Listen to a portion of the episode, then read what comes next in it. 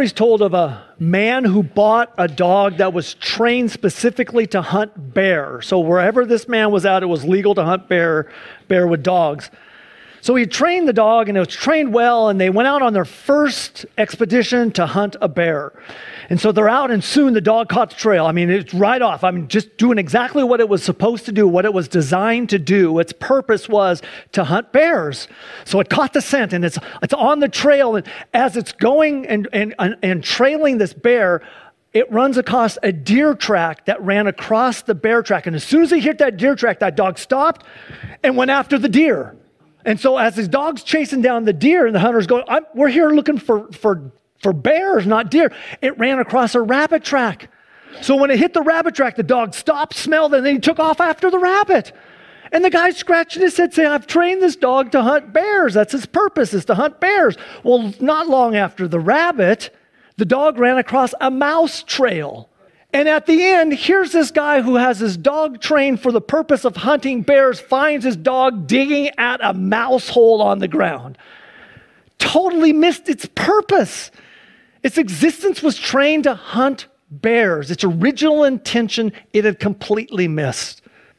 We are not much different as humanity.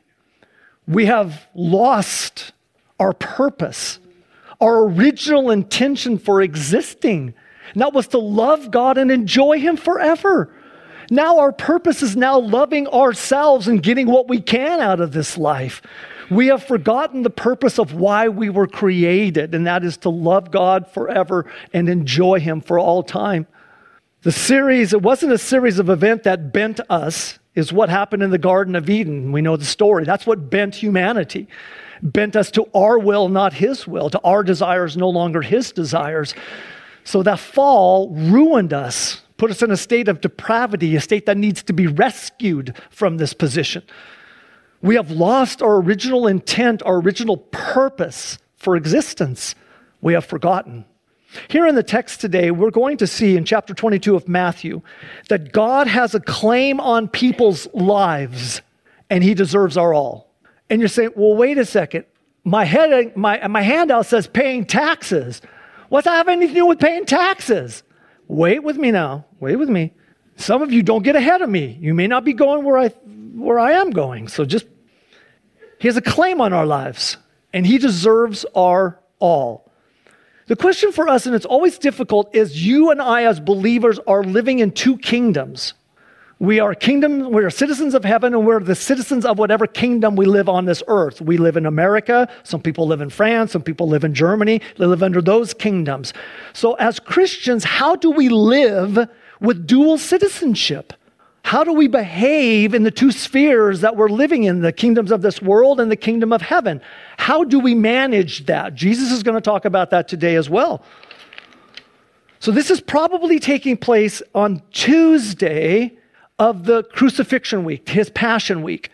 So we had the royal entry, the triumphal entry that we saw last week take place six days before the Passover. Now we have probably Tuesday of the Passion Week taking place in the temple area, this discussion right here.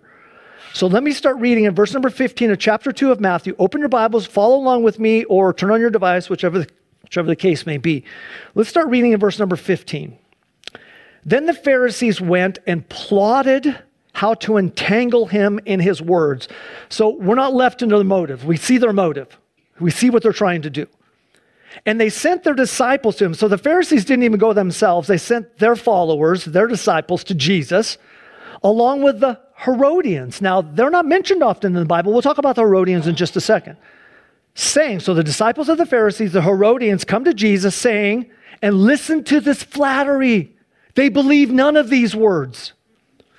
Teacher, we know that you are true. You can hear the sarcasm in their voice and teach the way of God truthfully. And you do not care about anyone's opinion, for you are not swayed by appearances. Tell us then what you think. Is it lawful to pay taxes to Caesar or not? That's the question they came to him.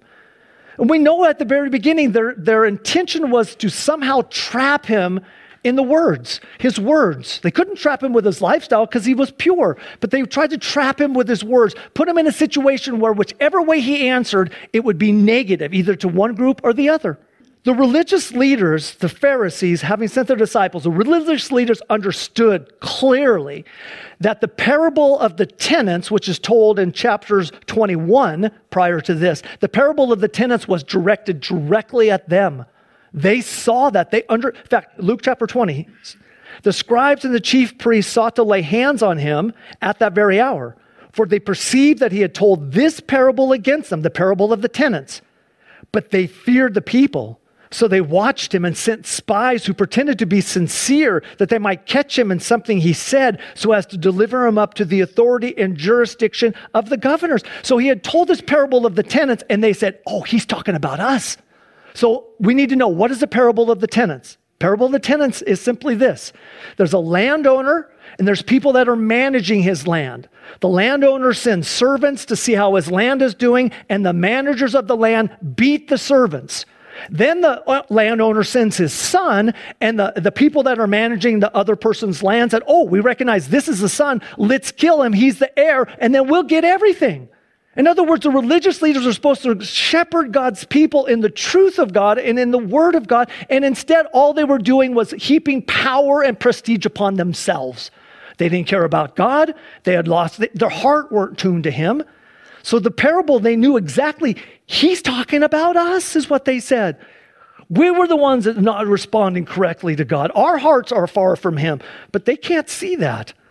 The religious leaders did not like to be humiliated before the crowds. They were bent on destroying him. They wanted to kill him. They didn't want to just say, let's sideline the guy, let's let him talk, let's, let's, let's, let's arrest him. No, let's kill him. Let's take him out. Uh, Mark chapter 3. The Pharisees went out and immediately held counsel with the Herodians, there they are again, against him, how to destroy him.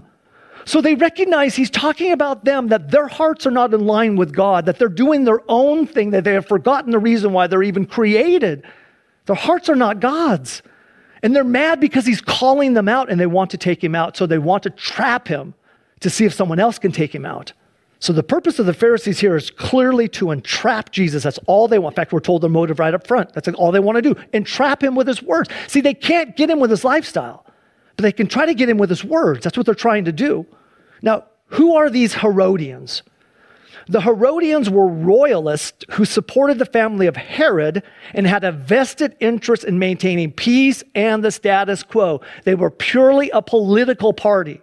They were not a, a theological party at all, not a religious party at all, purely political.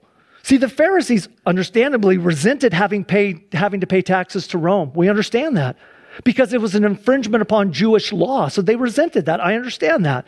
But the Herodians were perfectly fine paying taxes to Rome. They had no problem with that. They'd already made their peace with Rome. They're okay with Rome. They don't mind an overlord over them. So the Pharisees who are religious don't like Rome.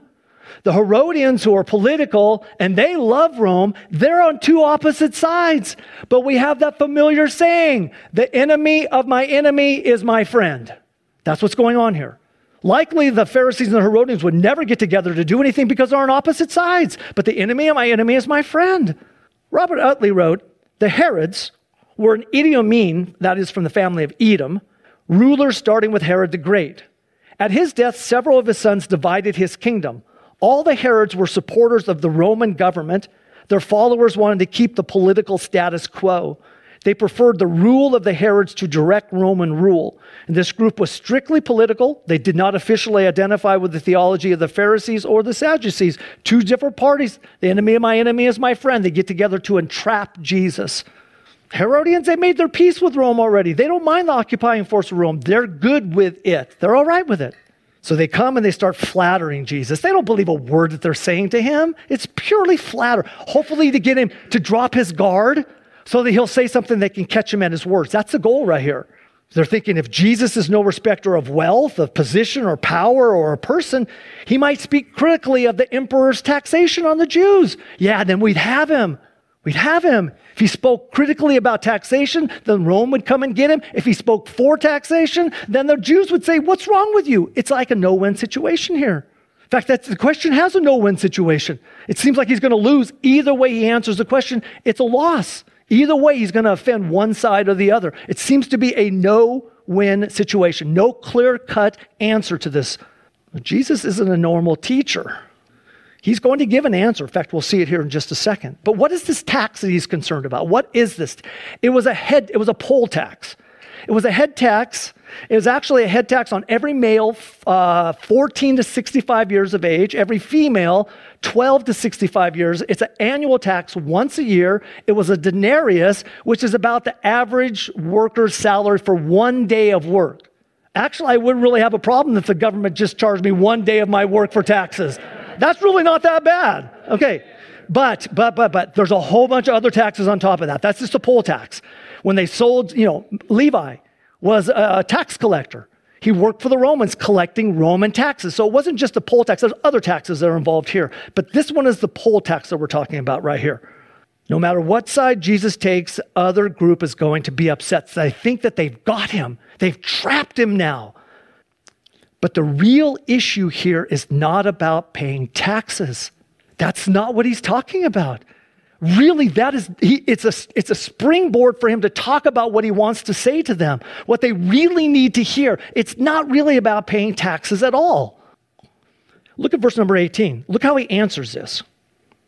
So uh, immediately we're thinking taxes to Caesar. That's what we're focused on, but that's not what this text is about. But Jesus, aware of their malice, I mean, evil intent, and said, said, Why put me to the test, you hypocrites? Show me the coin for the tax. So he's asking. And they brought him a, a denarius. And Jesus said to them, Whose likeness and inscription is this? They said, Caesar's. Then he said to them, Therefore render to Caesar the things that are Caesar's, and to God the things that are God's. And when they heard it, they marveled at it. Even his enemies marveled at what an answer. We didn't expect good job. Way to go. We didn't expect that. They marveled. They, even their enemies, he mar- they marveled at what, he, at what he did. And they left him and went away. There's nothing else they could say here. So the question is is it lawful to pay taxes to Caesar or not? That's the question. Jesus answers it, but he doesn't answer it concerning truly taxes. That's not what he's talking about.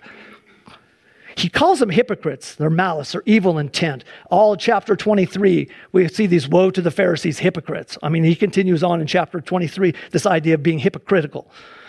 And this idea of paying the poll tax to Rome is the most obvious sign of submission to Rome, a, a foreign government. This poll tax every year you have to pay. Well, he says, listen, if the denarius is the emperor's, if it's his, then let him have it. If it's his, let him have it. In fact, he uses the word render, the word render. The word is used describing payment in return for something. Keep that in mind. Render means payment in return for something. That which is rightfully due. That which is rightfully due.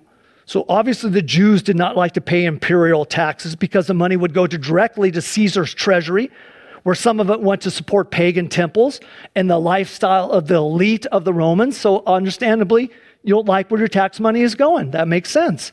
And not only that, the Jews understood double taxation. The Romans were taxing them, and their taxes in their own nation, a double taxation. But again, this text is not primarily about paying taxes. The tax question is a springboard for Jesus to talk about something much more important than paying taxes. But since taxes, let me briefly talk about taxes for just a second. Please keep all of the items like tomatoes and things like that in their seats and don't throw anything up. No, I think you'll get it. Taxes. Do you know a way that you don't have to pay taxes? Everyone's ears are listening. you do not have to pay taxes if you live in the state of nature. What's that? State of nature is a state where there is no government over you. State of nature. Well, let's just say, hypothetically, I'm rich enough to buy an island in international waters. Okay? I own the island. There is no government on that island. Okay? So I'm living in a state of nature on the island. Great, no taxes. Wonderful. The problem is when my out barn burns down, I can't call the fire department because I'm the fireman. If somebody comes onto my island and tries to steal my food, I can't call the police because I'm the police. And not only that, not only am I the police, I am the judge and the jury, and if need be, the executioner. If I want to drive my car on my island, I've got to build a road first. I can't, I can't call the state and say, hey, could you build a road for me, please? See, if you want to not pay taxes, you have to live in a state of nature. But the problem is, we don't live in a state of nature. We live in what's called a civil body politic. We live under a nation that has, has laws and rules. Every nation has them. Every person lives under this nation. So I live in a civil body politic, and living in a civil body politic, it has legitimate claims on me living in a civil i get benefits of living in a civil body politic. I can call the police to come if someone's breaking in my house. If there's a fire i call the fire department. I pay property taxes so the teachers can teach in school. See there is a benefit of me living in a civil body politic. Now if you don't want to pay taxes great. Find a place that has a state of nature in this world. I'm not sure where you're going to find it but then you have to worry about paying taxes. No one's forcing you to live in the united states or any nation for that matter you are free to move wherever you would like. So if you don't want to pay taxes, live in the state of nature. But since we don't, we have to understand the kingdoms of this world have a legitimate claim upon us. They have a legitimate claim upon us. Since the coin then had the emperor's image on it, I mean, the emperor's image was stamped on the coin, his name was on it, it belonged to him. His image was on it. It belongs to him. So why not give back to him what is his? It, it, belongs to him. Give it to him. In fact, the emperor controlled the production of the coins, and they were officially his property.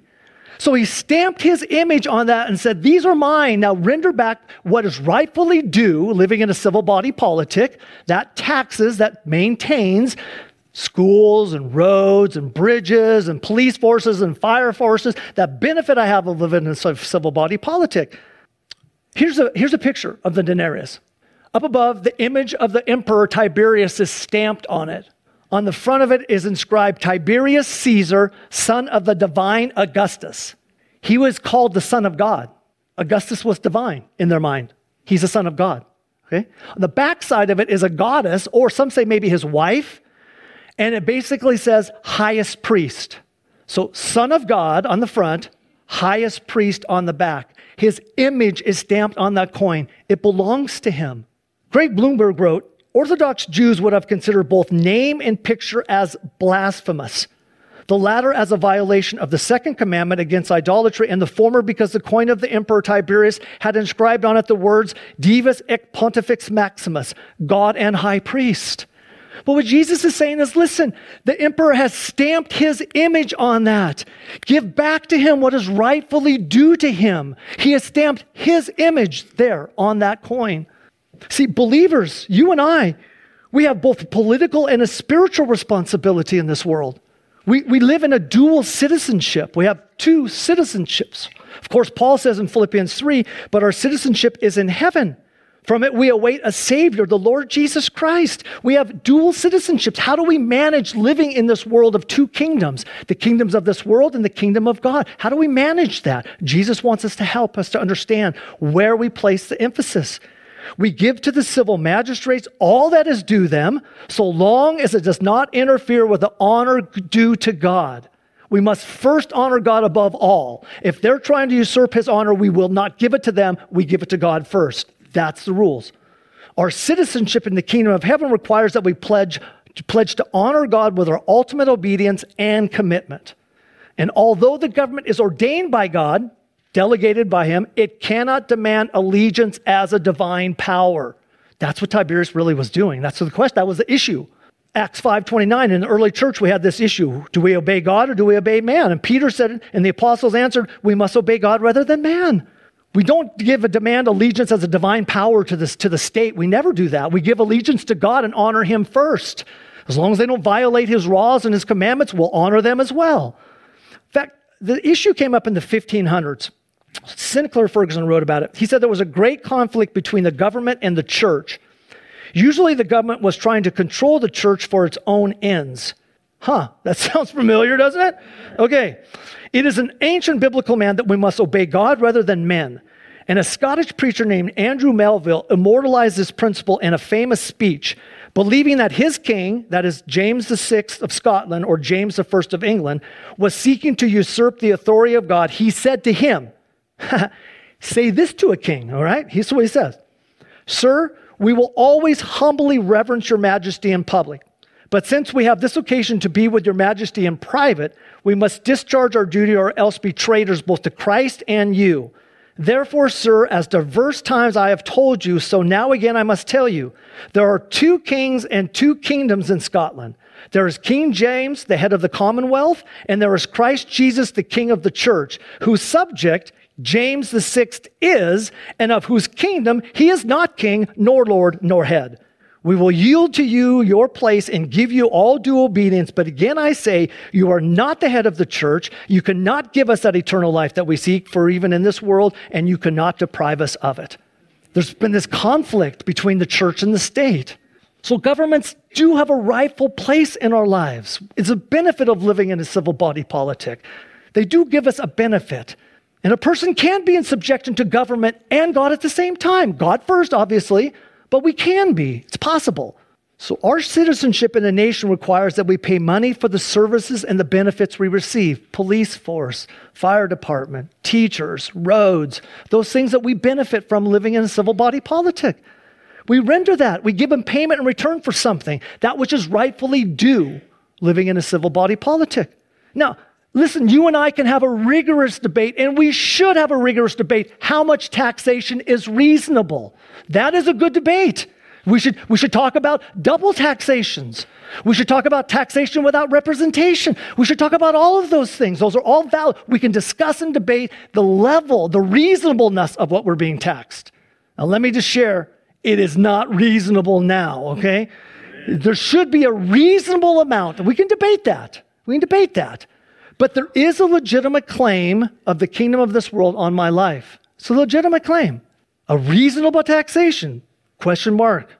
Legitimate function of governments, even totalitarian reigns. See, God's sovereignty must be acknowledged by human governments, but human governments also have a legitimate authority, and it's delegated by God. It's not their authority, He gives it to them. It's not in, in they're not like their kings that have the sovereignty in themselves. God grants this authority to them. In fact, in Romans chapter 13, at the end of that section dealing with civil authorities, he said this for because of this, you also pay taxes. For the authorities are ministers of God, attending to this very thing. Pay to all what is owed to them, taxes to whom taxes are owed, revenue to whom revenue is owed, respect to whom respect is owed, honor to whom honor is owed. Again, we can debate the level of it and the reasonableness of it, but we have to say the kingdoms of this world have a legitimate claim upon us. They have a legitimate claim upon us. That's why the image of that coin was stamped with Tiberius. He was the emperor. It was his coin. It belonged, in, it belonged to him. We were to give back to him that which was his, rightfully his, is the idea. See, the Pharisees want to debate what should be given to Caesar, but here really is the crux of the matter. Jesus is highlighting the refusal to give God his due. That's the key to this text right here. It's not about taxes, not at all about taxes. The Pharisees, as galling as it was, did pay the poll tax. They gave to Caesar his due, but they had disregarded the claims of God upon their lives. Their hearts were not in tune with him. How many times did Jesus offer them and their hearts were so far away from him? Their hearts were not in tune with the original purpose God had intended for humanity. That's what the wicked, that's what the parable of the wicked tenants is all about. You have failed in this. You're not doing your purpose. Your original intent is gone. So, what is Jesus saying in this text? Again, it's not about taxes. What is he saying in this text? The image of Caesar is stamped on the coin. Render to him what is due. But mankind is stamped with the image of God. Render to him what is due. God has taken him and he has placed on us his image. We are made in his image and light. He has placed his stamp upon us. We ought to give back to him what is due to him. That's what Jesus is trying to, he's calling their hearts to him. He's not talking about taxes. He's talking about giving to God what is rightfully his, what is due to him. Genesis 1. Then God said, Let us make man in our image after our likeness. The word likeness is interesting because in the Greek translation of the Old Testament called the Septuagint, the word for likeness is the same word Jesus used and says, Whose likeness is on this coin? It's the same word. What's he saying? Well, the emperor put his likeness on that coin, which means we render back to the emperor that which is rightfully due to him. God has put his image on us. We are to give back to him what is rightfully due to him. and let them have dominion over the fish of the sea and over the birds of the heaven and over the livestock and over all the earth and over every creeping thing that creeps on the earth. So God created man in his own image. God placed his stamp upon us. He said, You're mine. I have created you. I am your creator and you are my creature. In the image of God, he created him, male and female. He created them. God has placed his stamp upon us.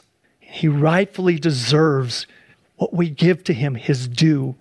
Because see, God's claim on his children is all inclusive. It's all inclusive.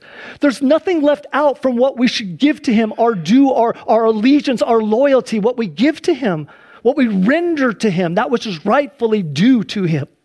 Believers must render to God our very selves in obedience and service, which will in time touch all that we own. He has placed his stamp upon us. It's not about taxes. It's not about a denarius. It's about the image of God placed upon mankind and how man has gone away from its original intent, his purpose. And that is to love God and enjoy him forever. We have missed our purpose because we have not seen that God has stamped on us his image. We belong to him.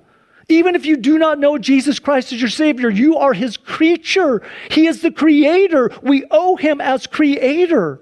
And if you do know Him as your Savior, what more? We owe Him our lives because He has saved us. My life verse, verses, I should say, 1 Corinthians 6. Or do you not know that your body is the temple of the Holy Spirit within you, whom you have from God? You are not your own, for you were bought with a price. The precious blood of the Savior, you were bought with a price. Therefore, glorify God in your body. Sure, Caesar can have his petty tax. Sure. If only a person renders to God his just due. Verse 21 enlighten the Reformation doctrine of differing spheres of authority. Abraham Kuyper wrote about this differing spheres of authority. Government has a sphere of authority, the church has a sphere, differing spheres of authority and prove foundational for the American constitutional separation of church and state. Now, let me just briefly tell you what that means. Separation of church and state does not mean that the church can't say anything to the state. That's not really what it says. The idea of separation church and state is simply this the state, the government has no right to tell the church how many songs they should sing, what their order of service is, what they preach, or if they should meet together. That's what the First Amendment is all about. Not the separation of church. It, when Jefferson wrote to the Danbury Baptists, they were concerned that the federal government was going to tell them how to run their church.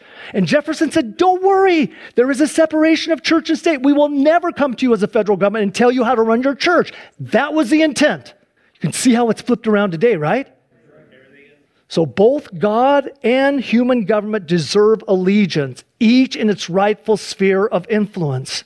So he answers, and the people are marveled. That's wow. Seth, I can't believe that. The evil test is thwarted. He answers well. Jesus passed the test.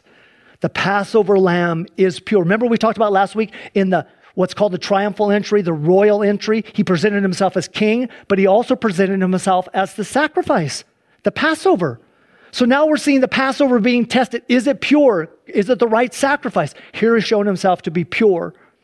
The Passover lamb was to be examined, to be without blemish. He shows himself to be without blemish. See, only by worshiping God alone, Him first, can a person obey Caesar without becoming his slave. We must obey God first, but we have to also admit the human governments or kingdoms of this world make a legitimate claim upon us.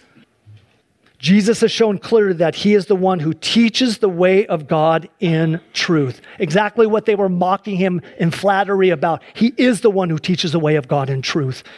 So if the kingdoms of this world can make a legitimate claim upon us, certainly God can more so. If they can make a claim upon us, certainly God, our Creator, who stamps His image upon us, certainly can make claims upon our lives. In fact, I love Isaiah 43. At the end of that verse, it says, Fear not, for I have redeemed you. I have called you by name, and you are mine. You are mine. What we give to him, his rightful due, he deserves it. He has placed his image upon us. He has stamped us with his likeness. He says, This is your purpose in this world, is to love him and enjoy him forever. But we have forgotten, even in the midst of this, in the midst of this whole debate of taxes, Jesus' compassion and his grace and his mercy as he's looking at these men saying, Would you just turn your heart to me? That's really what he's saying. He's not talking about taxes. Would you turn your heart to me? Your hearts are so far from me right now. Would you turn your hearts to me? Would you fulfill your original intent and purpose as a created being? Begs the question for us Have we rendered to God the things that are due his name? Are we holding back any area of our life saying, you know, I don't, I, I'm, I'm not willing to give this yet to him? Have we rendered to him his rightful due, what he deserves? Are we holding stuff back? Have we not given everything to him?